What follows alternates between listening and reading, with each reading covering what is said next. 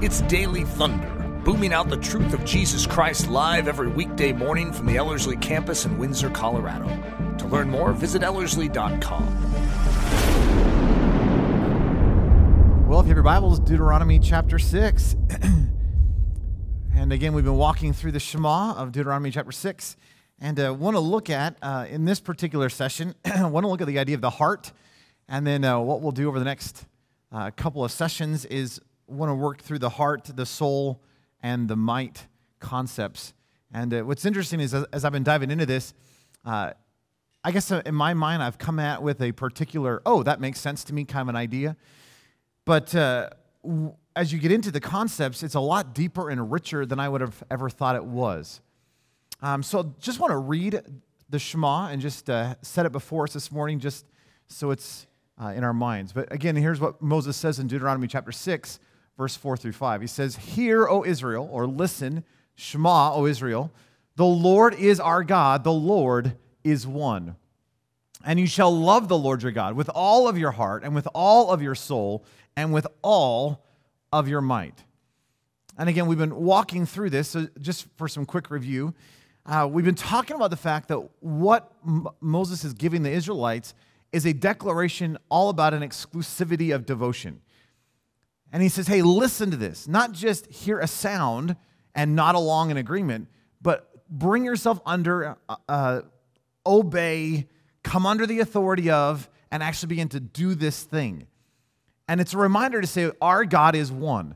That we, we do not, even though we're surrounded in a culture with a whole bunch of gods, we, O Israel, have one God. He is our God alone.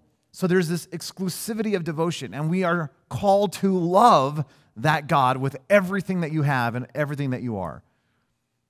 And uh, we've been looking at this idea of the love uh, over the last couple of sessions and just talking about this fact that isn't it interesting that whatever I give my heart to, uh, whatever I just make the center of my love, eventually I'll begin to worship that and eventually I'll become like that, which means then I will love it more and then I worship it more and then I become like it more.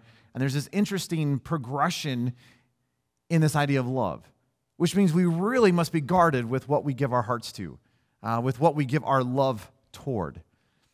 And so in the passage, Moses says that you are to love the Lord your God with all, and the first one is your heart. And I, I, don't, I don't know what you think of when you hear love the Lord your God with all of your heart, uh, but there is a whole bunch of like modern uh, conceptions with the idea. Uh, in other words, I hear heart and I think, oh, emotions or feelings. Uh, we, we have the idea even of desires, uh, that, that I, I made that decision with my heart, which in our thinking, in our, in our modern context, is often still derived by emotion and feeling. And, and while that is a part of the Jewish concept of heart, you're missing a whole oomph of the idea of heart. Uh, the word heart uh, when, when you look at it in the, in the Hebrew, it's the word lev or uh, la, levev. I think it's levev. Levev or lev. And the word heart shows up over 200 times in the Hebrew. And what's interesting is, though it includes the emotional stuff, uh, it's far beyond that. In fact, when you get into the idea of heart, your heart is a part of your will, it's a part of your emotions, it's a part of the conscience, and ironically, it's a part of your, your mind. So when you say heart, you're talking will, mind, emotions, your desires, all that kind of stuff is wrapped up in the idea of heart. Uh, as some Hebrew scholars have pointed out, there is no Hebrew word for the word brain. Isn't that interesting?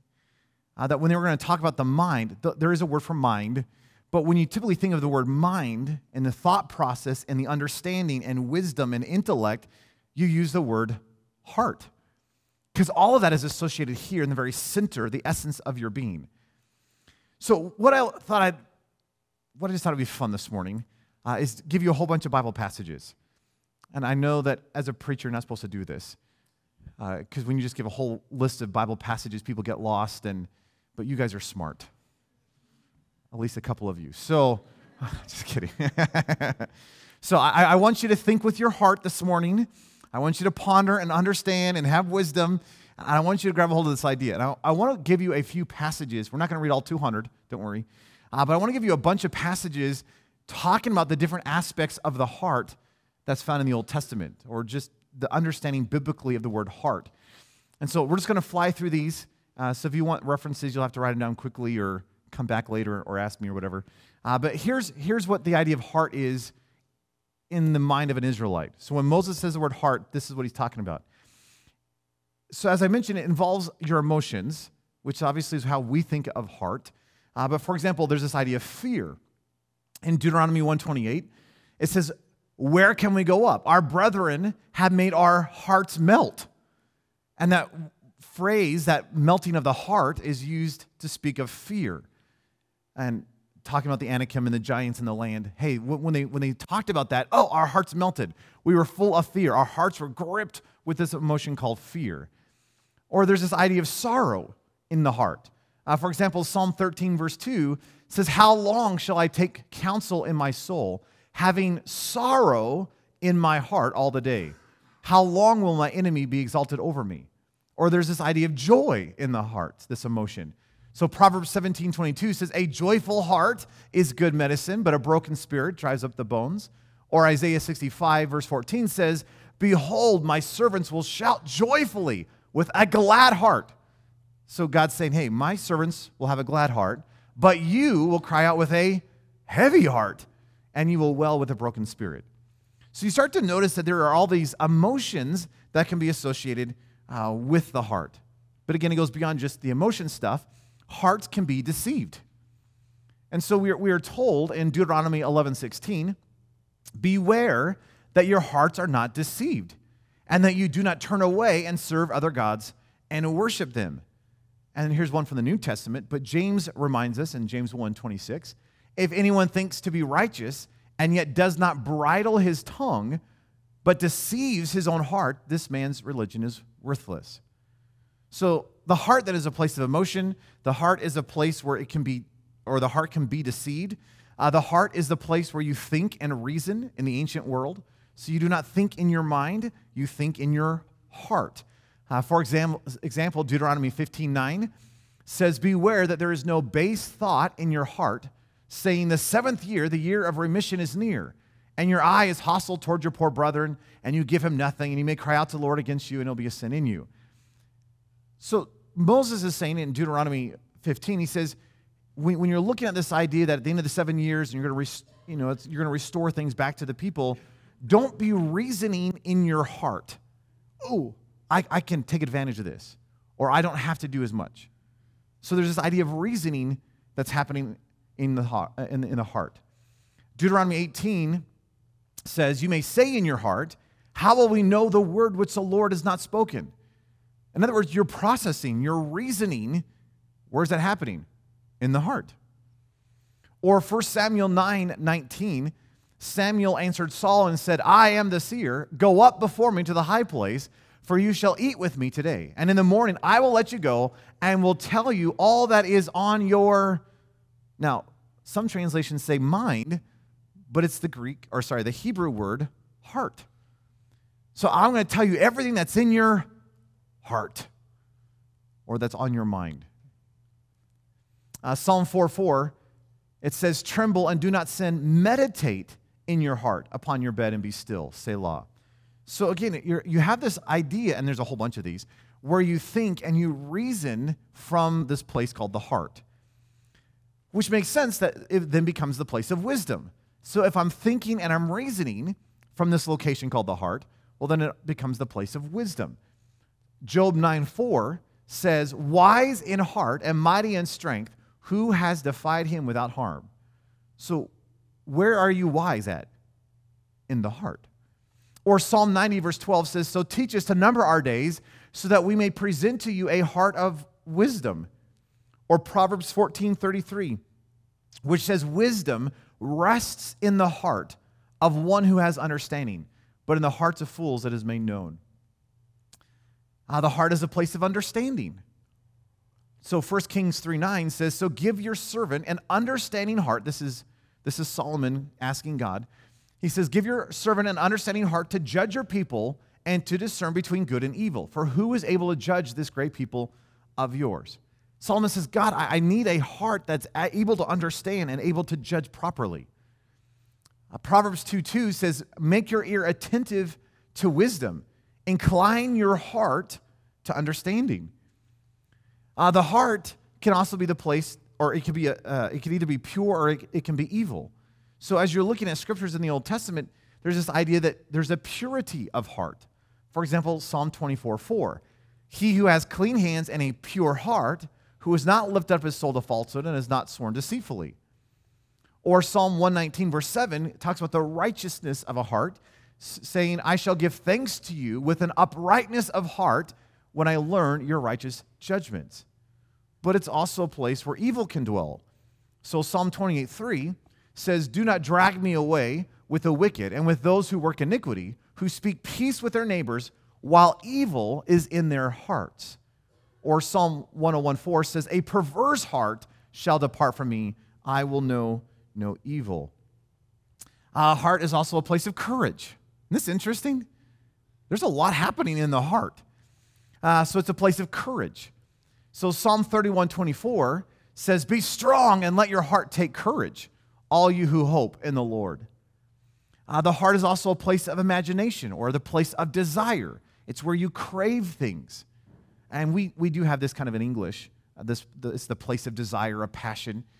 Uh, but Psalm 73 7 says, Their eye bulges from fatness, their imaginations of their heart run riot. Or 1 Samuel 14, uh, this is Jonathan's armor bearer saying to Jonathan, he says, Do all that is in your heart, turn yourself, and here I am with you according to your heart. And he uses the word twice in the passage. Uh, in this uh, translation, it's heart and desire. But hey, do all that is in your heart. Do all that's just according to your passions and your delight. And here I am, and I will do also with you according to your heart. Proverbs 6:25, uh, speaking of that adulterous woman, says, "Do not let or do not desire her beauty in your heart, nor let her capture you with her eyelids." In other words, where does those passions reside? Where does that desire reside? It's your heart. Psalm 37 4 says, Delight yourself in the Lord, and he will give you the desires of your heart. So, again, the heart's a place of desire and passion and imagination. It's also a place where sin and pride reside. So, in Psalm 95, verse 10, it says, For 40 years I loathed that generation and said, They are a people who err in their hearts, and they do not know my ways, says the Lord. Or Psalm 101, verse 5 Whoever secretly slanders his neighbor, him I will destroy. No one who has a haughty look and an arrogant heart will I endure. So obviously, it's possible then that the heart is the place that holds the sin and the, and the pride of life, at least in a conceptual sense. So here's the concept. When you get to this idea of heart in the Hebrew, the whole concept is that the very center and the essence of your entire life is found here if you just want one great passage, Proverbs 4:23, which says, "Watch or guard your heart with all diligence, for from it flows the springs of life." Do you realize that it is from your heart that the springs of life issue? That, that it is from this place that you that you think this is the, how you feel, this is your emotions, this is where you reason, this is where your courage is at, this is where pride resides, this is the sinful thing, this is, I mean, all of this is associated with your heart. Why? Because this is the very essence, the very depth of your very being. Uh, one scholar summarized it this way he said, The heart is the seat of the intellect, the will, and intention. You think in your heart, and your heart shapes your character, your choices, and your decisions. It is also the center of the human being as a moral agent. In other words, it's your, it's your conscience. So, isn't it interesting when, when Moses comes to the Israelites and says, I want you to love the Lord your God with all of your heart, with all of your soul, and with all of your might, he doesn't include the mind, but it's presumed because it's a part of the heart. Which then begs an interesting question why did Jesus add mind in Mark's gospel? So in Mark chapter 12, listen, Jesus is asked, hey, what is the greatest commandment? And Jesus says, foremost is, Hear, O Israel, he quotes the Shema. The Lord our God is one Lord, and you shall love the Lord your God with all of your heart, with all of your soul, and with all of your mind, and with all of your strength. Why, why does Jesus add mind to the Shema? So when someone says, Hey, Jesus, what is the greatest commandment? And Jesus says, Oh, you already know that. It's the Shema. And he quotes the Shema, he actually adds something to it. Isn't that fascinating? So, why did Jesus add the mind? And this is speculation, but this, this totally makes sense to me. You realize that specifically Mark's gospel is written to a Roman world, right? Mark very specifically is writing to the pagans, right? The Roman world. And he says, look, Jesus and, and even the Jewish culture at this time has been influenced by Greek and Roman thought process. So, you know, you go to the 300s BC, Alexander the Great comes in, conquers the known world, gives Greek, gives, gives the whole world the Greek language. And in the midst of this Greek language, do you know what is the most important thing in the mind of a Greek? The mind. The whole thought process, the intellect, the understanding, the reasoning, that is what is central in the life of a Greek. To a Jew, it's the heart. And so it's interesting that this Greek and Roman philosophy that had so infiltrated the world, here is Jesus talking, saying, You know what the greatest commandment is? He must be central. You must love God at the very center of your being. And so, even though it would have been presumed in a Jewish context, Jesus adds in the mind to make sure they don't miss the fact that we're not just talking emotions, we're talking everything. And that just makes sense to me. You, could deal with that however you want to deal with that. Here's the question We are called to love God with all of our heart. And the word all, by the way, in Hebrew, you, you want to know what the word all in Hebrew means? Yeah, it means all. It actually means complete, totality, entire. There's nothing left out, is the idea. So you, you are called to love God with the completeness, the entirety, the allness of your heart, which isn't just your emotions, it's not just your feelings, it's your mind, your will, your emotions, all that's contained in the heart. And Moses is reminding us, saying, hey, you are to love God with everything that you are. Here's the question How can we do that? How is it possible for us to love God with everything? And though we could probably come up with a, quite a long list, I, I want to give you just three quick ideas this morning. Just three practical things of how we can love God with all of our heart. And the first one's going to sound a little bizarre, but number one, it's to recognize that your heart is deceitfully evil. Uh, we are reminded several times throughout the Old Testament that our hearts are inherently wicked. That because of sin, because of the entrance of, of the fall of humanity, our hearts are not as they should be. And so, if I'm called to love God with all of my heart, I have to start with the fact and realize that my heart is not as it should be. In essence, I can't love God with all of my heart. Listen just a couple of verses. Jeremiah 17 says this in verse 9 and 10. Jeremiah says, The heart is more deceitful than everything else and is desperately sick. Uh, some translations say wicked. It's desperately wicked. It's desperately sick. It's desperately, it desperately has a problem. So who can understand it? And God says, I, the Lord, search the heart and I test the mind. And what's interesting in that word mind there, it's not thinking about your intellectual brain mind. It actually is the, it's literally the word kidneys. Isn't that awesome? so I think with my heart and my kidneys. Praise the Lord.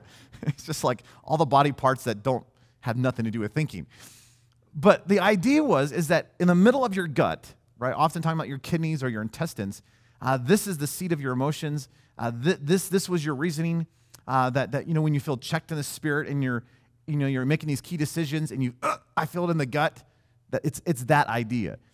And so so God is saying, look, I'm, I'm searching your heart and I'm testing your kidneys. which is just hilarious, uh, which includes all the mind kind of stuff. So it's, it's, it's a good translation. I just, I just think that's delightfully fun. I don't know. But do you hear what Jeremiah is saying? Jeremiah is saying, Do you recognize? This is God speaking to Jeremiah. Do you recognize that your heart is deceitful? And the whole idea of deceitful is it's scheming. It's it's dece- you are being uh, you are being duped by your own heart because we go, oh, I'm totally fine, I'm good, and God's like, no, no, your heart is deceiving you. You are reasoning within yourself, thinking you are fine, when all along your heart is wicked. Have you ever noticed that?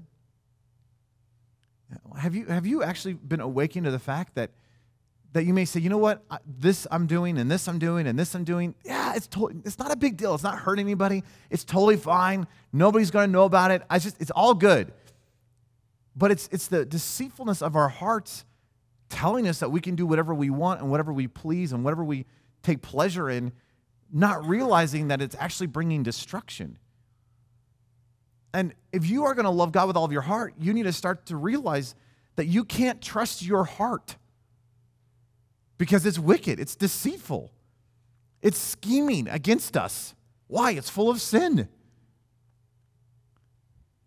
Uh, a chapter later in Jeremiah 18, verse 11 and 12, thus says the Lord, Oh, turn back, each of you, from his evil way and reform your ways and your deeds so the Lord's saying, hey, repent, come back. But listen to the response that they give God.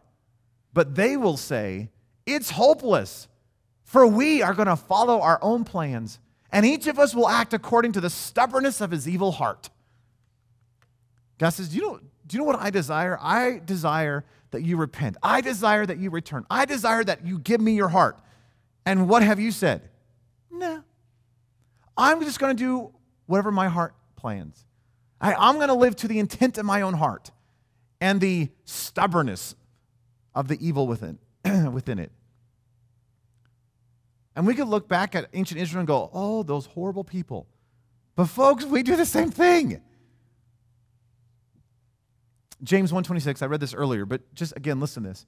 If anyone thinks himself to be religious and yet does not bridle his tongue, he deceives his own heart, and that man's religion is worthless. It's interesting that James is putting this in the context of religion. That here you are, I want to be religious, I, I want to be really spiritual. And yet, James says, okay, you may think you're really spiritual and you may think you're really religious, and hey, I go to church every Sunday and I, I pay the preacher $50, right? And all those important things that we're supposed to do. Okay, maybe not the last one, but you know, I, I go to church and I pay my tithes and I, you know, I have fellowship. But do you realize that there's a life that must be lived? And though you may say you're a Christian, if you're not living the inward life, then you're actually deceiving yourselves. That you have the, the lip service of Christianity, but the life isn't there. Isn't that scary? And if I'm going to really love the Lord my God with all of my heart, I must recognize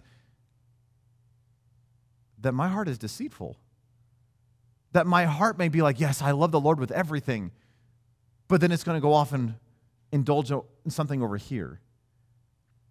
So I can't actually trust my heart.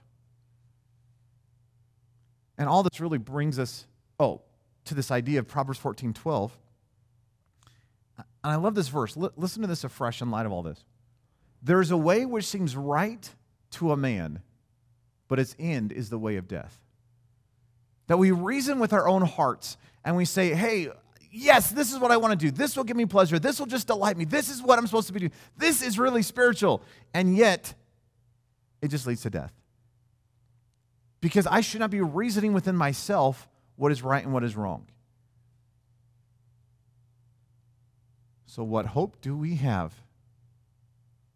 Well, Scripture actually gives us the answer. And it's this idea I need to, if I'm going to love God with everything, one, I need to recognize that I have an evil and deceitful heart. But two, because I have an evil and deceitful heart, number two, I need a circumcision or a transformation of the heart. So, because my heart is wicked, because my heart is full of evil, God's going to have to do heart surgery and actually deal with the issue of my heart so that there would be actually a purity of my heart. And that he would actually remove the chaff and remove that fleshly part of it and, and remove that selfishness that so just grips my heart, my mind, my emotions, my desires.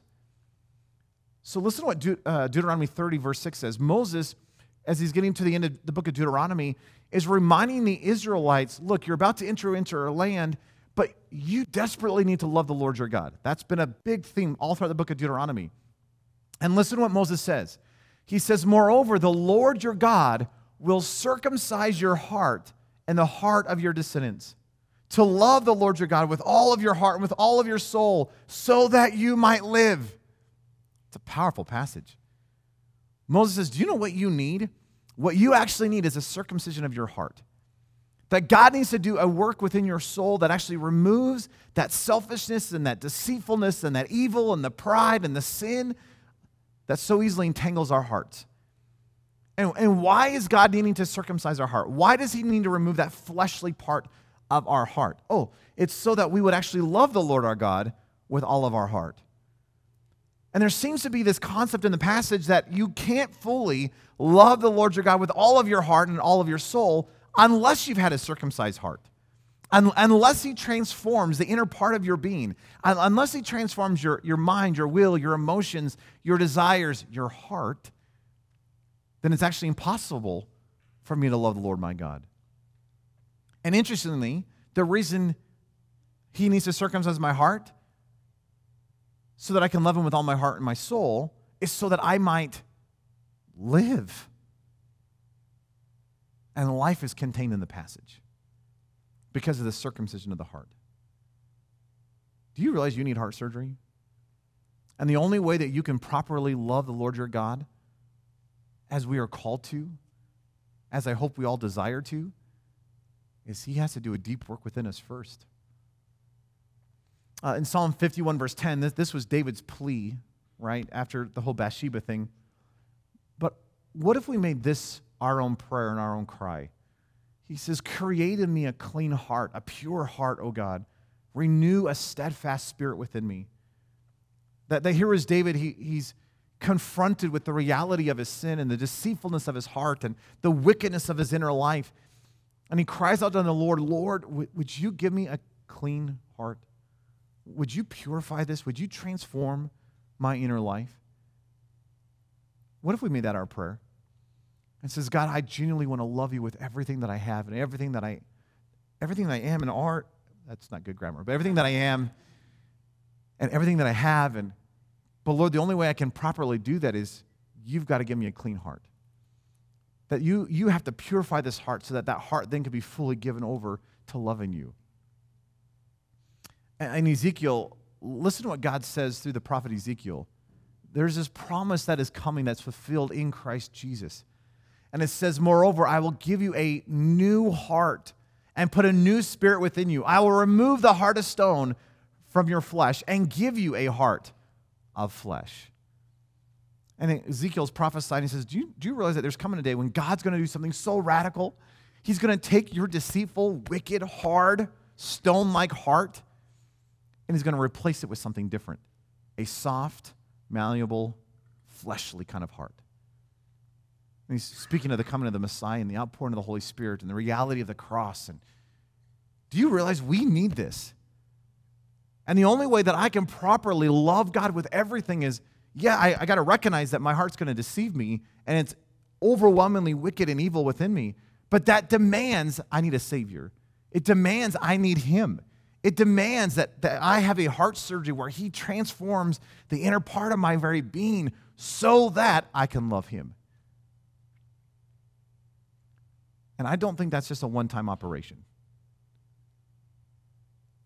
Because I think the reality of, of our hearts is it's so deceitful that if we're not on guard, which is I think why we're called to guard our hearts but if we're not on guard with our hearts, it is so easy for the things of this world to just woo our hearts from the one true love. And there's that sanctification process where it's like God wants to just ever increasingly deeper and deeper and deeper and greater and greater to change our hearts and make us more fit and more pure and more ready to serve and love Him with everything. Do you have that? I mean, do you have a transformed heart? Are, you allowing Him to continue a work of transformation so that there's a purity of heart, so that you can love Him with everything, so that you might live? And a third idea, really quick, is if you're going to love God with all of your heart, then you need to realize that you need to choose daily to be faithful and devoted to God with everything, which is the whole point of the Shema. When you go back into the Shema, the whole idea of the Shema was that it was the thing that we would say every morning, say every evening, say at every Sabbath, is the thing that we would tie upon our foreheads and put upon our arms and hang upon our doorposts. And, and this, hey, we'd remind our children, and this would be the constant enunciation of our lives. Well, what is it? Love the Lord your God with all of your heart. And that means I need to choose every single day to give God everything. That there is a choice in this where it's not just, well, you know, my, mo- my emotions are there and I, ooh, I feel the goosebump. Oh, I love God with everything. What if I just chose to love God with everything? I'm not married, but I've heard that the great marriages, whether you feel like or not, you choose to love them, which makes sense because it's a covenant. And if you remember when we were talking about love, this is a covenantal kind of love. That it's not based on how you feel, it's not based on your mood, it is not, is not based on what is going on around you.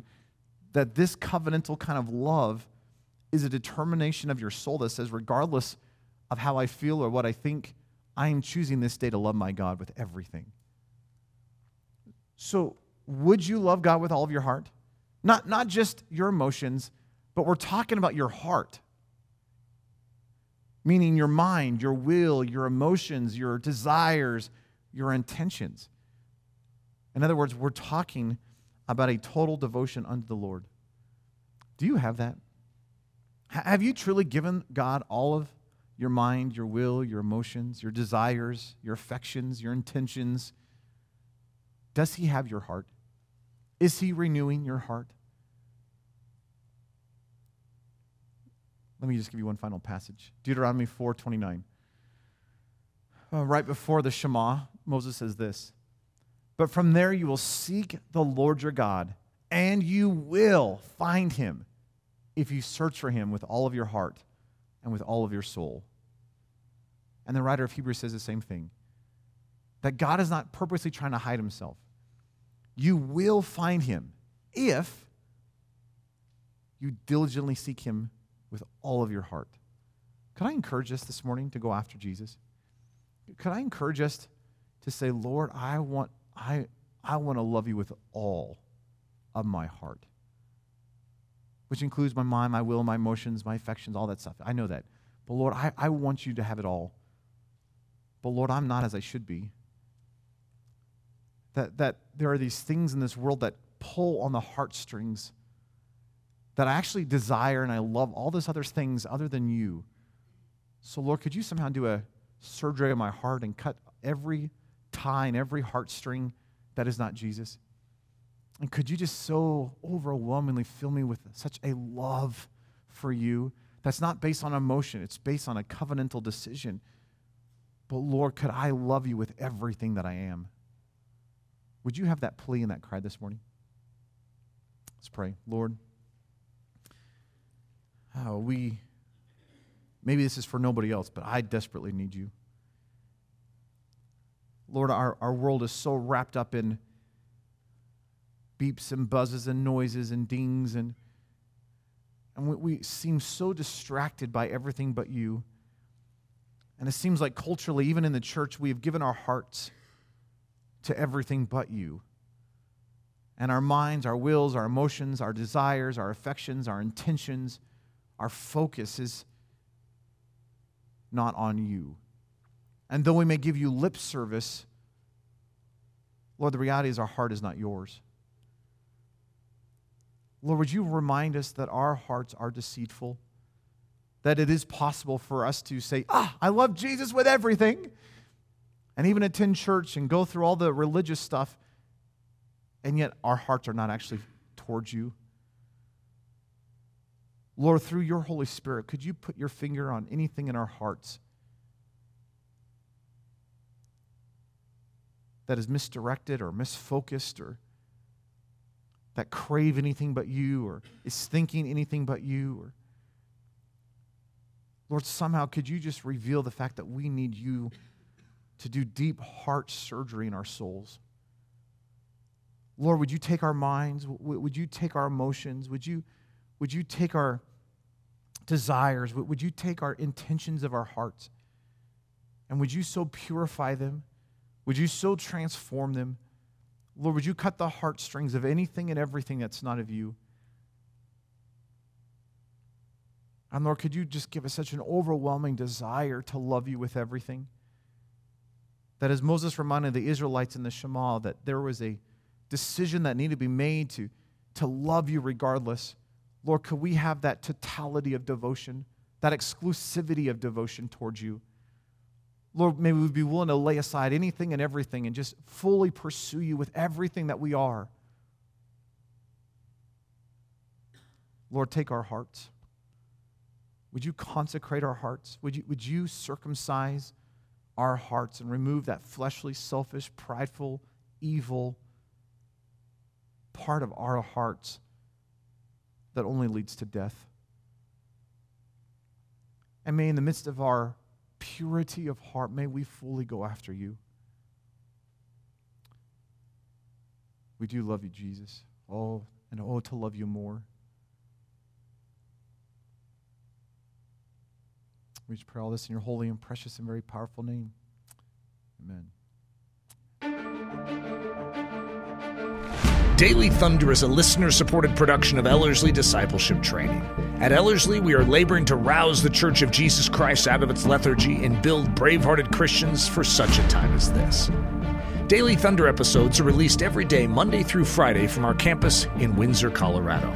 And our weekly sermon is delivered live at 9 a.m. on Sunday mornings with a delayed live stream available at noon Mountain Time. Go to ellerslie.com forward slash daily to get all the details.